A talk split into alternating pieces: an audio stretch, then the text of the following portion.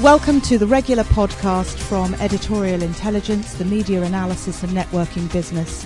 You can see all our broadcast interviews on our E I T V channel on YouTube and editorial intelligence dot com. Firstly, uh, hello, welcome to Channel four. Um, I don't actually live here. I, I live down the road at I T N where we, where we make the programme. Uh, but th thank you for here, and I'm, just, I'm really glad uh, on behalf of the channel that you're here. Um, we, we, uh, I'm going to introduce all the speakers in a second, but we, we had a brief discussion beforehand because when I was, when I was handed this, uh, this task and given the question, does the internet have a future, I thought, what, what on earth do you answer the question? Is it yes? And we've all agreed yes, so that's the end of the, of the discussion. We all, we all believe the internet has a future. But it's quite a broad, uh, quite a broad question, um, which, if you think about it, the internet's changed quite a lot and the web's changed quite a lot over the past few years. Um, Two years ago, um, I made a series of films for More Four News before the people upstairs axed it, um, which was about um, the, the dot-com decade and the way that uh, society, British society, had changed in the ten years since the dot-com boom began.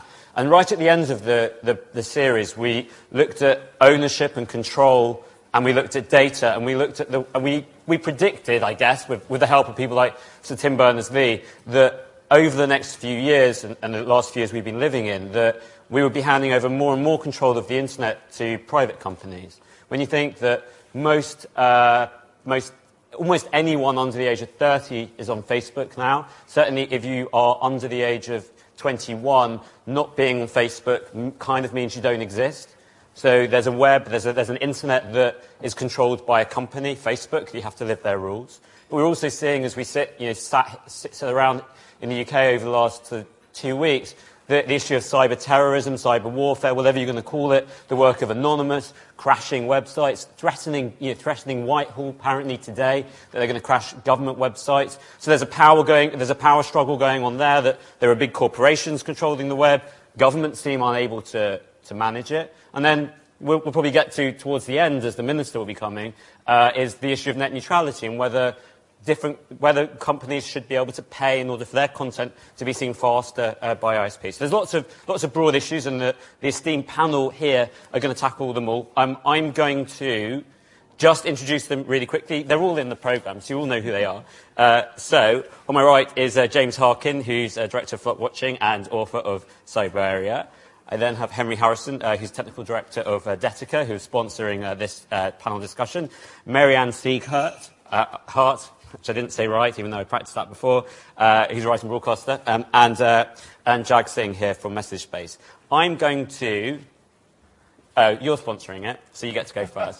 Henry, um, what, what, what's... Uh, in, in, the, in, in the view of Detica and yourself, does the internet have a future? And, and, and what are the key issues that we need sure. to be thinking so, about? So one of the great things about going in the, um, towards the end of the day is that I've, I've, I've sat through in... Well, I've still everybody else knows, but a lot of people have made some of the points that I wanted to make, and I'm indebted to the last panel um, where both Nico and Lucy uh, spoke passionately about how um, we've gone dark, but I um, keep us going um, about how uh, dependent we are on these digital technologies that we've been talking about, and how pervasive they are in everything that we do. And so Nico said, we sorry, Lucy said how pervasive they were, and Nico said, "We'll know we've really reached nirvana when when we won't know that we're online." Um, and So we've seen that, we see that. The, the, the flip side of it is, is that when something becomes that deeply embedded in society, we start to see um, I the bad side of society as well, the dark side, the difficult side of society. We start to see issues of criminality, we start to see issues of conflict, we start to see issues of um, jockeying for control and so on. And um, one of the effects of doing the job that I do is that you tend to um, start becoming a bit of a bad news hound. Um, and um, I, when I was originally, we we were uh, we knew we were sponsoring this. We, we I thought about how to how to introduce this topic, and I was wondering how to get where we were going to go. In the last week, that's broadly been done for me. We've already, during the course of today, been talking about um, about Anonymous and the work that, and the the um, attacks that they've so been mounting. They're actually hacking into Channel four's lighting equipment. As we speak, exactly. Um, they knew you were here. They did, um, and um, and this this is kind of this is good because it, for us we're raising awareness. uh, in that it um, is very distracting what's going on and on.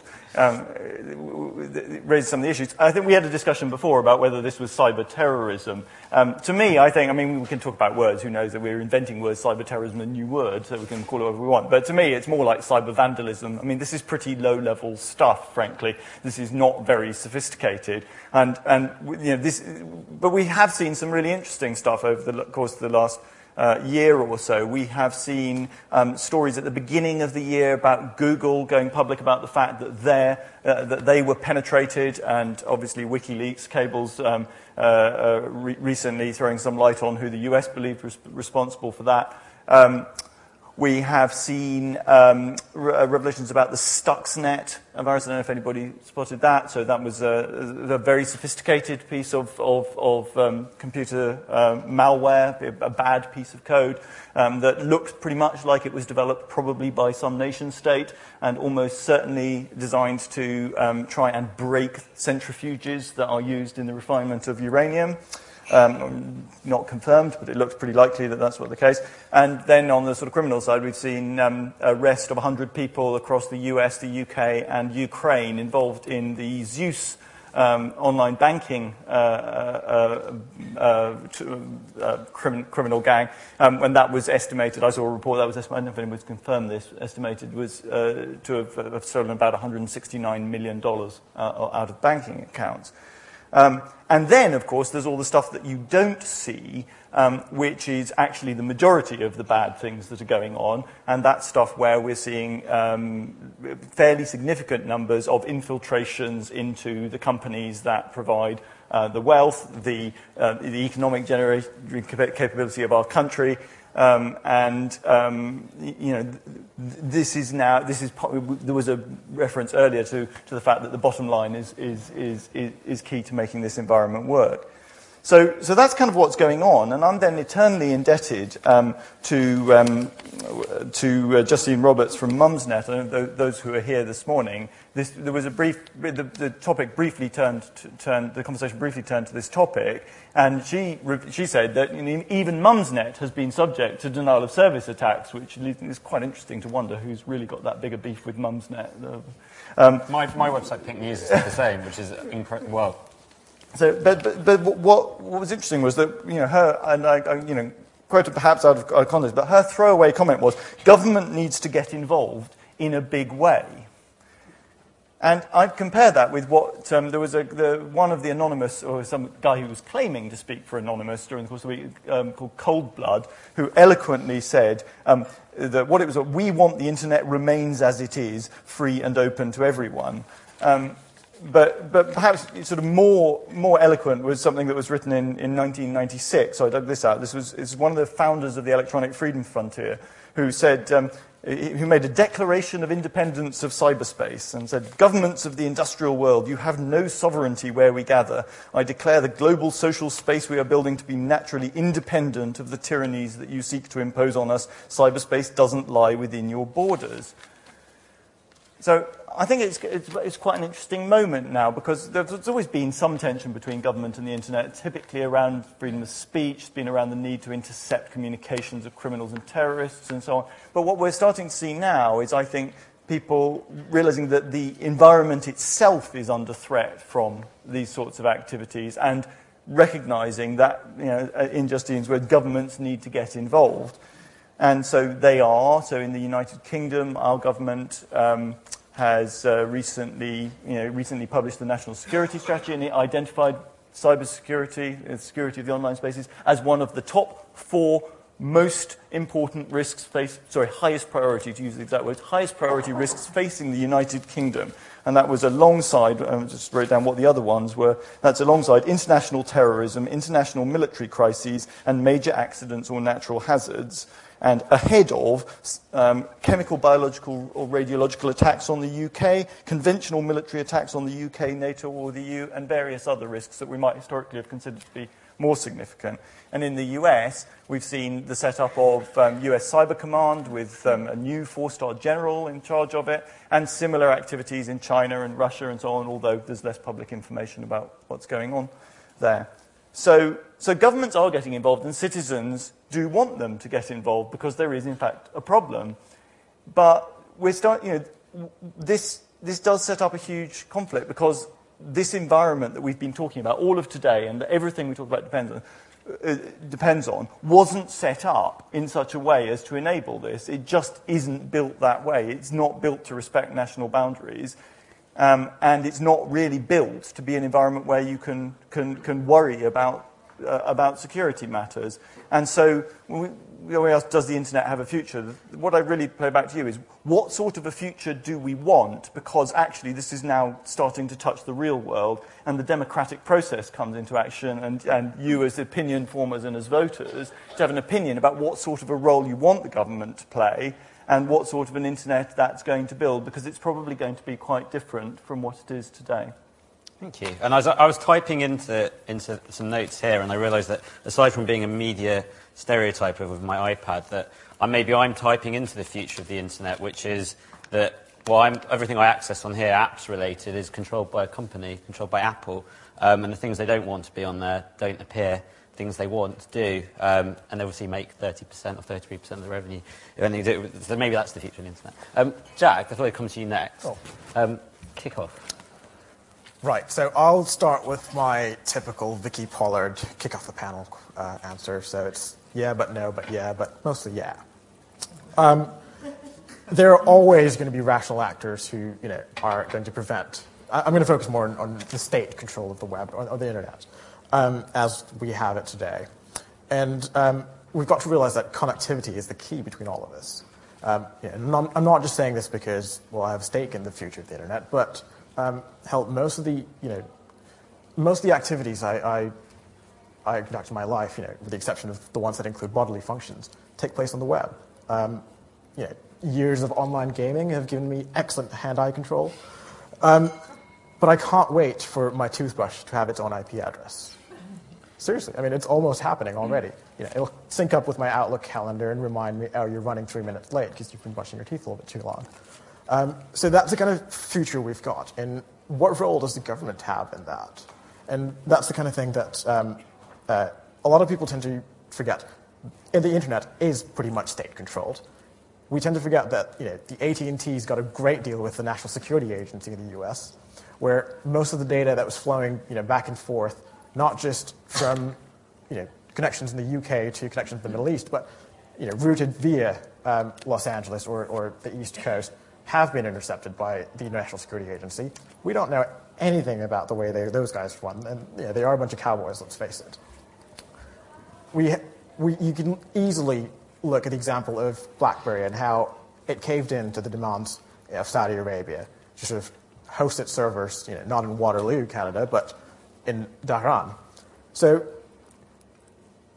the converse side of that brings us to the argument that you can't access Flickr in Dubai. You can't access WikiLeaks in some parts of the U S. You can't access Wikipedia in Iran, Pakistan. What kind of future for the web exactly is that? Um,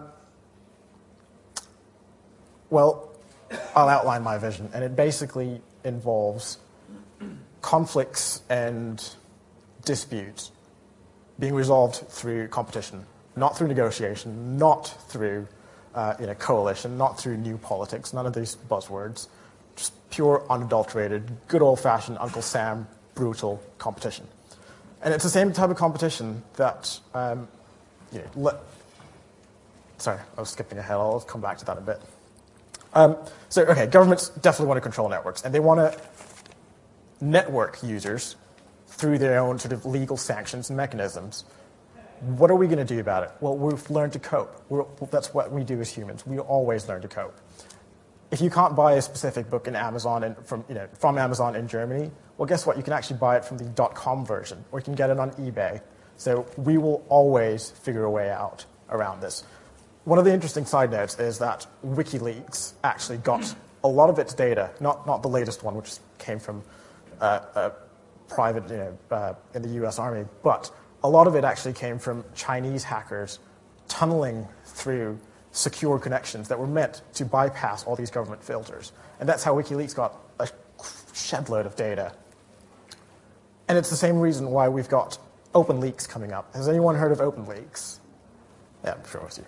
Um, for those of you who are sort of uh, unaware, it's the competitor to WikiLeaks. They, they actually, they're actually branding themselves as WikiLeaks, but a bit more responsible.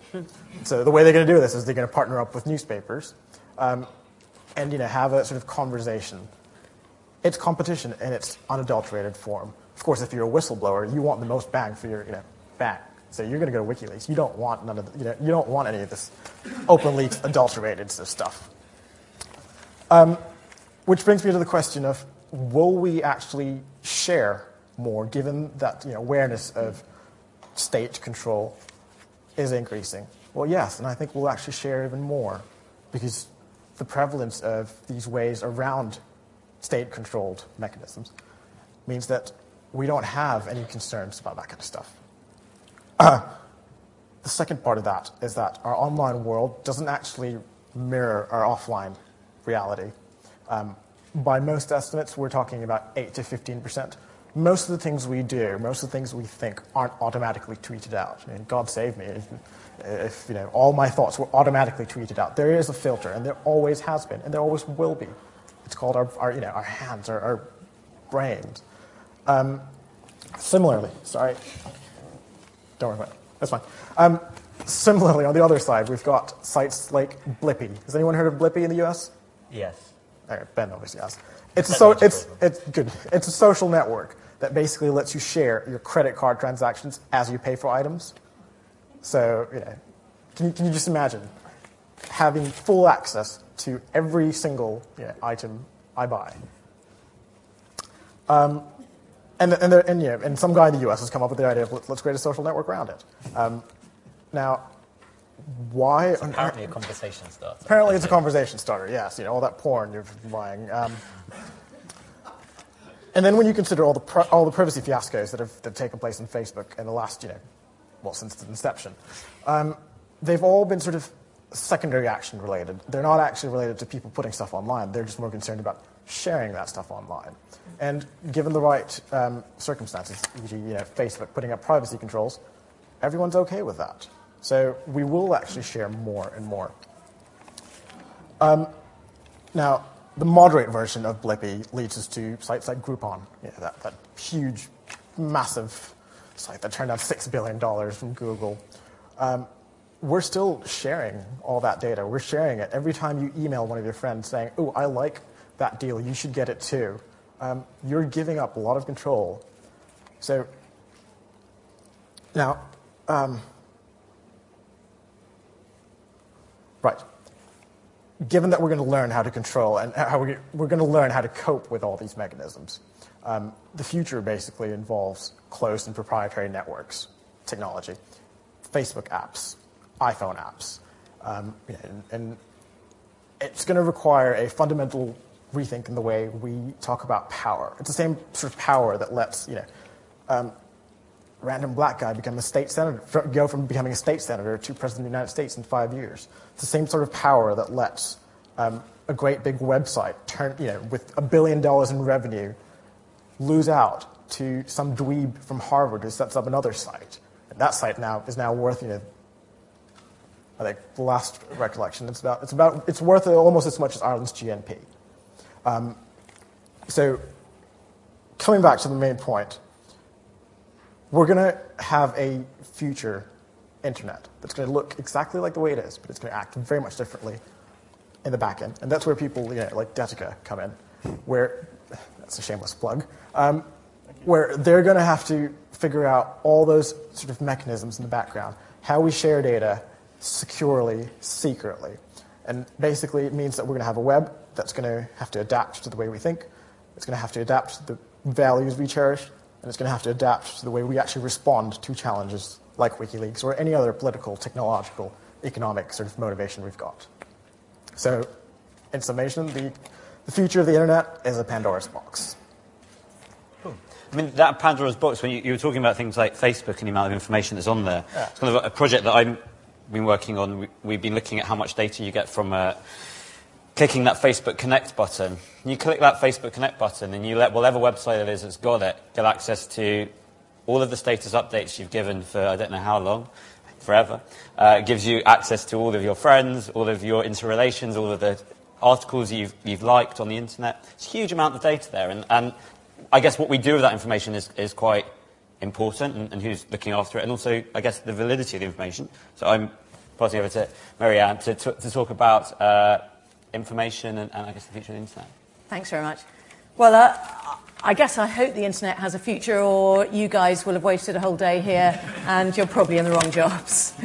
Uh, now, there's a phrase my teenage daughters use, uh, T M I, they say, too much information, and it's usually when I've said something really just a little bit too personal and embarrassing about myself. Um, but it's also, it's also a phrase, I think, that we can use when we're talking about the internet.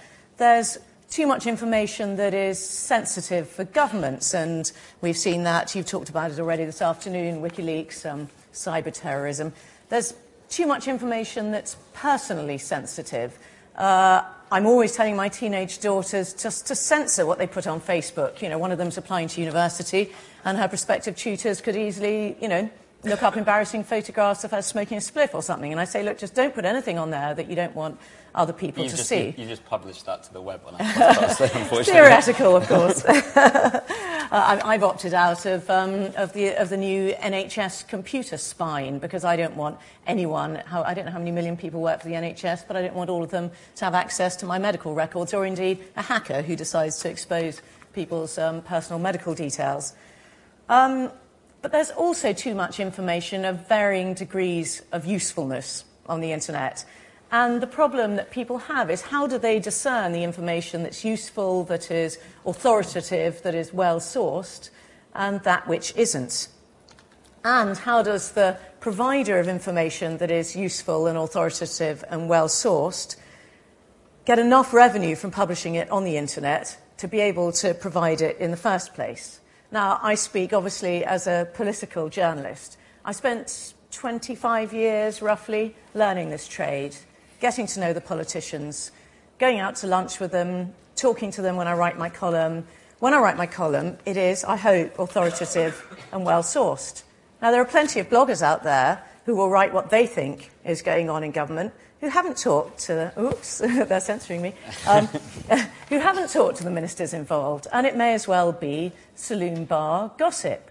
But as far as the um, use of the internet is concerned, both of them come for free. How are they to tell which is good and which is even better and which is positively bad?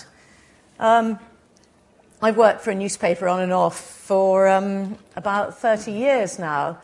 People are often asking me, how do I get into newspapers? What advice can you give me as a prospective journalist? I say don't, because I really don't understand how newspapers are going to be able to finance themselves in ten, twenty years' time when they're facing competition from, as I call it, the saloon bar bloggers, uh, whose opinions cost them nothing to produce.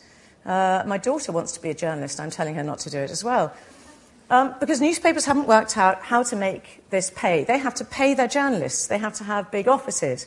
Um, they have bureaus all over the world. It's a very expensive operation, finding authoritative, well-sourced information.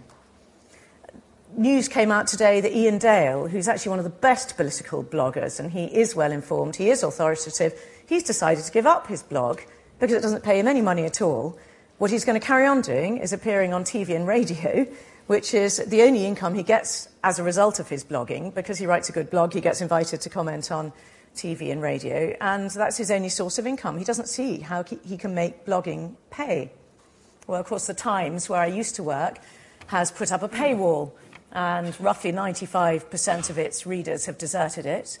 Uh, if I was still a Times columnist, I would be pretty pissed off about the fact that no one would be able to find me on Google and that no one could read me unless they paid a clunking great subscription to get over the paywall and down to my column on the other side.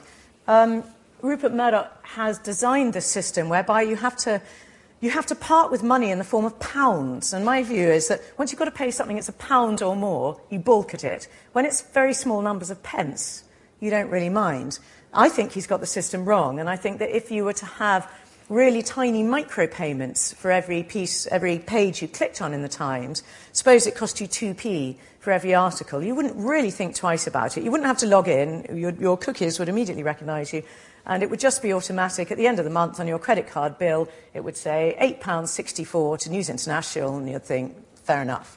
that every time you got to pay your pound or your five pounds or your fifty pounds, do you think, to hell with it, I can read it in The Guardian instead or in the B B C instead?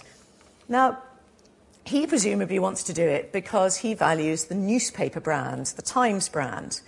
But lots of people these days are choosing to read articles because they've clicked through from somewhere else.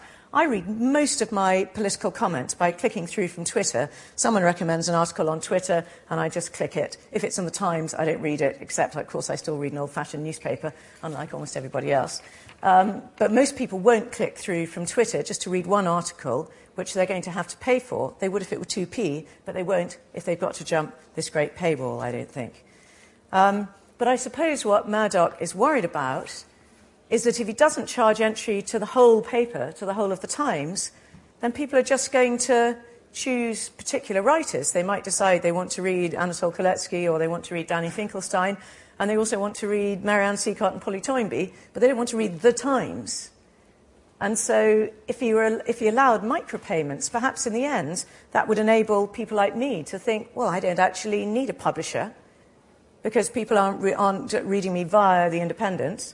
Um, they just want to go straight to me. Well, of course, I haven't found a way to make the internet pay like that either, so I'm glad still to be paid by The Independent. But I can see perhaps in several decades' time that's more how the internet is going to work, for established writers at least. Um, but the problem now is that unless you are a specialist purveyor of information, if you're the F T or the Wall Street Journal, you can afford to charge a subscription for your, for your very well-sourced and authoritative information because, A, it's specialist information that people can't get elsewhere, and, B, the sort of people who read the F T and the Wall Street Journal can simply put it on their expenses. Now, that's not going to be the case for general newspapers like The Times or The Independent, and while we're up against competition like the B B C, which already gets its revenue from licence fee payers, or The Guardian, which for some bizarre reason has decided that ideologically comment ought to be free. It's even called its website that. Um, I don't see how newspapers are going to survive on the internet or going to find a way of financing themselves on the internet. So the question for me is, does authoritative, well-sourced information on the internet have a future? Well, not at this rate. And uh, in ten or twenty years' time, there may still be too much information on the internet, but it's going to be pretty ill-informed. Okay, thank you. Um, it just reminds me that, that that final point about information, and, and, it, and, and as it's The Independent, I'll give you a little anecdote. Um, I went to the Wikipedia page, and it's something that really irritates me, of my old school. And for some reason, uh, the kids always put that J JK from Jamiroquai went to my school, which is the Jewish Free School. Now, A, he's not actually Jewish, and B, he went to a Church of England public school. But because, and I, I've continually changed that and said, you know, with the Wikipedia thing, and then and then said, you know, this isn't true. No, there's no there's no there's no author there's no authoritative source on that. However, um, it, it goes back up the next day because someone else pushes it. But then The Independent wrote an article about J F S, my old school, which was actually nothing to do with Jamiroquai. It's about a, a, a case that went to the Supreme Court. But it said, In, its, in, in the copy, that J K from Jamiroquai attended the school. And now Wikipedia links to that as the source. And so it's a ridiculous circle that you now can't break because actually the source is incorrect uh, in itself. Anyway, uh, so, um, but it's just interesting when you, when you see that, that, that, that uh, array of data. I should also say that the Times' app and the Sunday Times' app on the I iPad is fantastic. Yeah, and I agree with maybe that. Is worth two pounds a week. Um, I'm not paying for it. Um, James, oh, uh, over to you. Um, well, my feeling, um, and I think this dovetails quite nicely with what some of the other panellists have been saying, is that, well, from where I'm sitting, there's a new kind of realism, I think, about what the internet can achieve. I mean, thus far we've, well, the last decade we've heard from lots of, I suppose, for want of a better phrase, you'd call internet gurus who've turned up and they've told us that the internet systematically breaks the monopoly of information that authorities have and the ability to send information back and forth between ourselves. Burrowing under these authorities is going to change everything. And I think the John Perry Barlow quote that you came up with, Henry, is a great example of that kind of utopian internet idea. Now, it turns out that was right insofar as it went. But having broken that monopoly over the information that we send back and forth, Um, what the internet gurus forgot to tell us is that um, the authorities have discovered rather ingenious ways of turning up and manipulating the flow of information and earwigging on the other end. And I think, in broad brush terms, what I see is a, is a kind of shift of power or control from authorities who want to control information to authorities who behave a little bit like Facebook or, or Craigslist, where they simply invite everybody onto their turf. They become like a kind of online ecosystem, let everyone do what they like, and try and um, get some purchase or make some sense of it at the other end. The second point I'd make is that insofar as there is a new realism about the internet, I think there really is, um, about what the internet can do nowadays. That's probably a good thing. Um, you know, we've had lots of internet evangelists come along and tell us that, the, you know, this new medium is going to overturn or revolutionize the traditional economic laws of profit and loss, that it's going to liberate people from authoritarian dictatorships in the Middle East, that it's going to reinvent the mainstream media. None of that happened. Um, it was very good for consultancy fees for internet gurus for a while. Um, good for them. It didn't happen.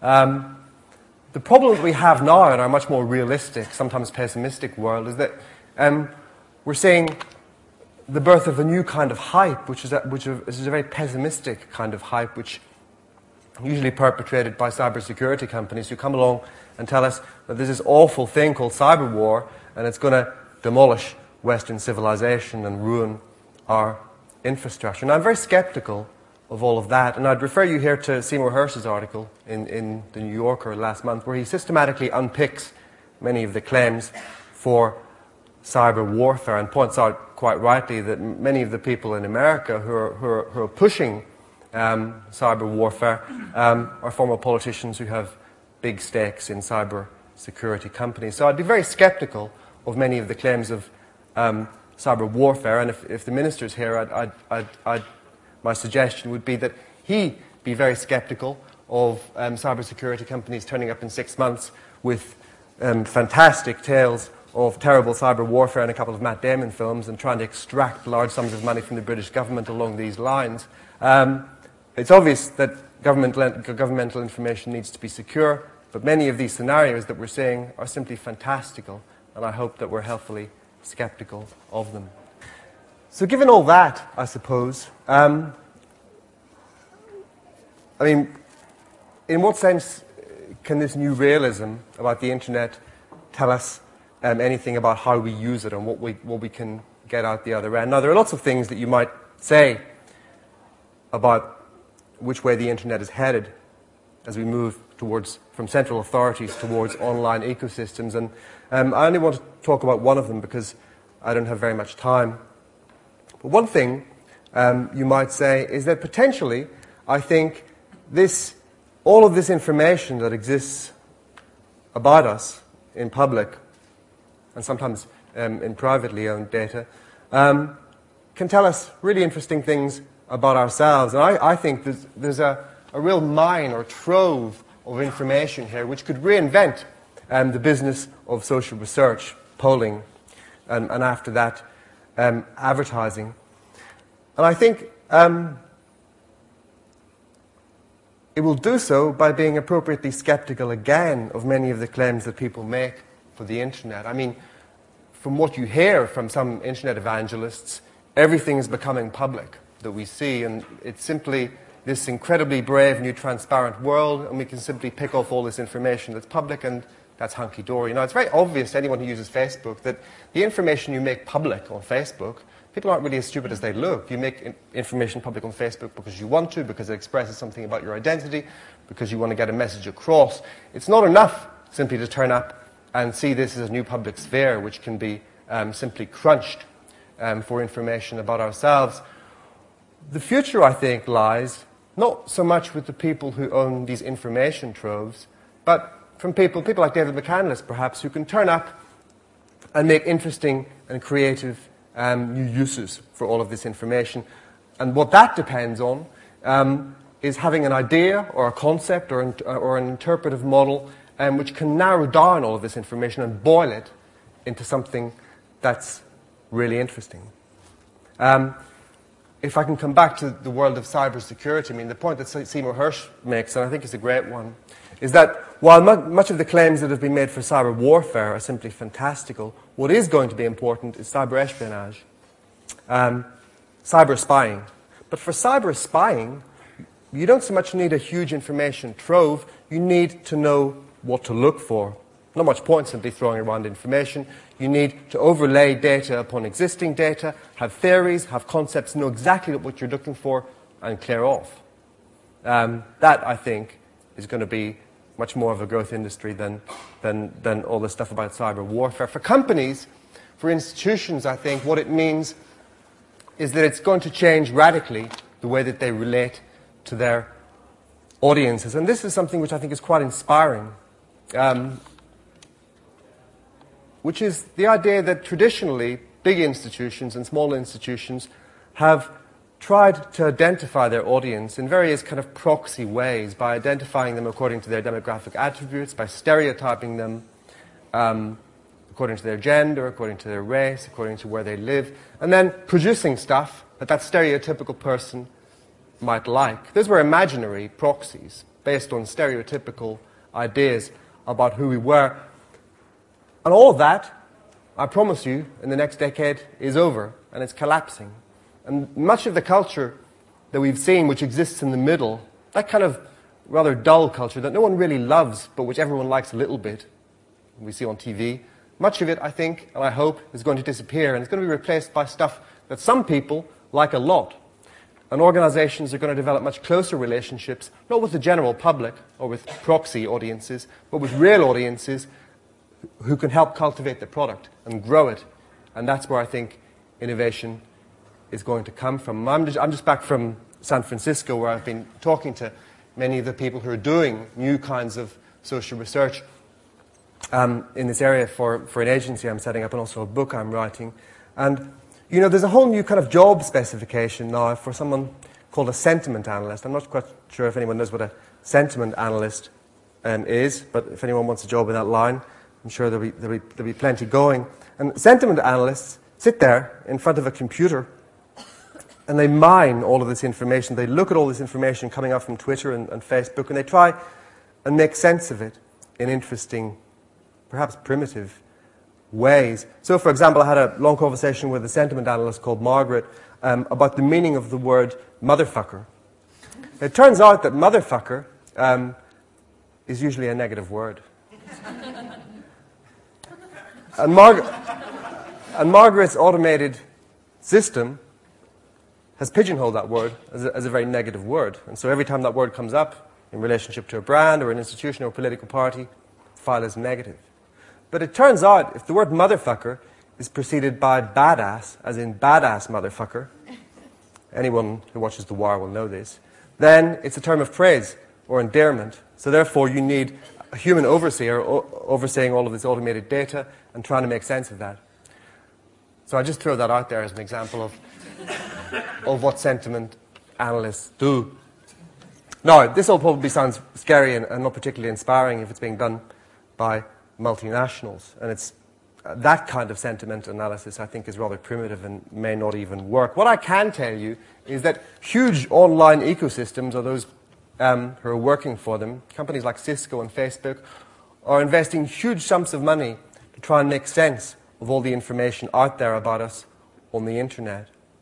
And the reason why companies are prepared to pay for this information is often because the stuff that they're selling us isn't very inspiring. You buy Coca-Cola, you probably don't think it's wonderful, therefore you don't give your data to Coca-Cola, therefore Coca-Cola has to go to Google to get some data about you. But for smaller, more interesting institutions, which, which are innovating and which are producing new stuff, new ways of relate, relating to your audience um, by getting their data and using it in interesting ways and developing a real constructive relationship with them, I think is going to be important and it's going to be useful. And it may well lead to a situation in, where we get, in which the middle, that rather flabby middle uh, of mainstream culture, um, collapses. And the stuff that emerges at the margins is more interesting and it grows organically.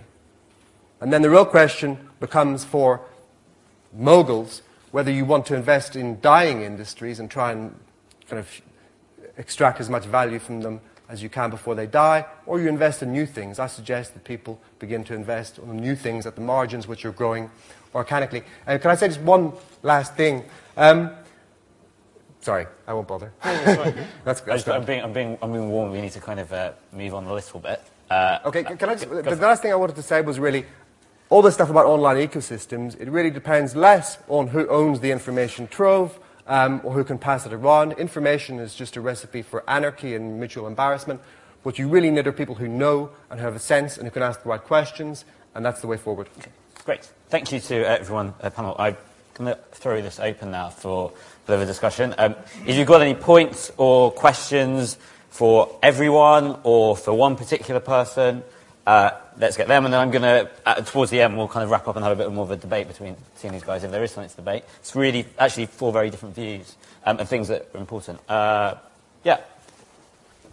Obviously, say your name and, and where you're from and all, all that great stuff. Uh, Nico McDonald, Spy and Big Potatoes. Um, I think there's uh, there's probably four issues in terms of the future of the internet that we might not have covered in detail. One is the thesis by propounded by Jonathan Zittrain uh, the end of, in his book, The End of the Internet, that the uh, degree to which we are accepting controlled environments like Apple's products and so on, uh, where we're trading security Uh, and ease of use as, to some extent for the open internet and the adaptability and the innovative platform that was the P C will lead to uh, essentially us being partly trapped in those walled gardens again, and also reduce the amount of uh, innovation taking place because they're not platforms on which you can innovate. I mean, that, that's one threat to the future of the internet propounded. Another is the whole net neutrality debate, which we've alluded to already, about whether there's... We're going to try and direct that to when, when the minister arrives. Right, so OK, good. To, well, we know that debate. Counter that. Um, the third thing is a kind of very practical thing is, you know, have we got enough energy to power the internet? And there was a presentation, rather good, by Niall Murphy earlier on about the Internet of Things, and Chris Yap, who's here today, said, well, if you uh, applied his model to a city like Barcelona, it would raise the temperature of the city by one degree, and obviously it would break the power system.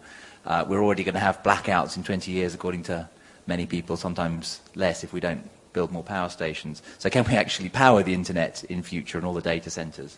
And the last thing is, are the innovation models, which we were talking about on the panel that I was on, uh, that created or helped create the internet, sufficiently dynamic to create the next internet, or, you know, the next phase of the internet? Who, who, who wants to respond to that? I'll address your third point first, because uh, it's about the power problem. Uh, Yes, it is a problem, but going back to what I said, we always learn to cope. You know, um, that great example from Freakonomics where a hundred years ago, or a couple hundred years ago, we thought New York City would be under twenty feet of horse manure. Turns out, not so much a problem today. Um, Google's already coming out with, you know, the new, the next, Google isn't just a search engine. They're actually innovating in terms of, you know, uh, automotive transport. They're also innovating in terms of uh, the kinds of power consumption used in uh, uh, data centers.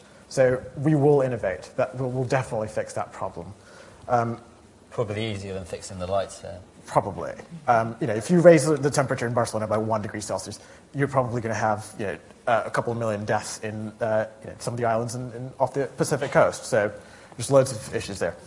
More people are creating more apps um, to sit on the, you know, the Facebook or, or the iDevice or the, you know, the iOS platform than they are for Mac, Windows, and Linux combined. Is that a problem? There is, well, there's a, the problem here, presumably, is that in order to get your app there, um, you need the approval of Apple. And I think about... So it, there are so many apps that have been denied their place there. Of course, but that's why Android's so popular today. That's why, you know, Windows is trying to compete. And in fact, the Facebook programming language is based on mostly open source uh, languages like P H P. So it's not a big problem. Um, I do take your point about Zittrain's uh, theory, though, but... Thank you very much.